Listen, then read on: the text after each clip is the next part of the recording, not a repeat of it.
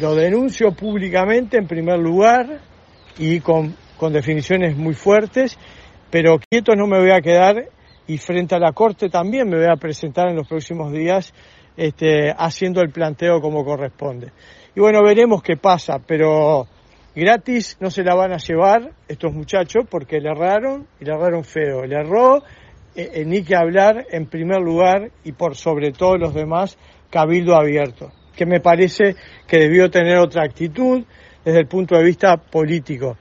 Llegó a la política diciendo que venía casi que a refundar la política uruguaya con nuevos principios y códigos y la verdad que a medida que avanza estoy viendo que cada vez toma más los eh, códigos esos que supuestamente iba a, combatir.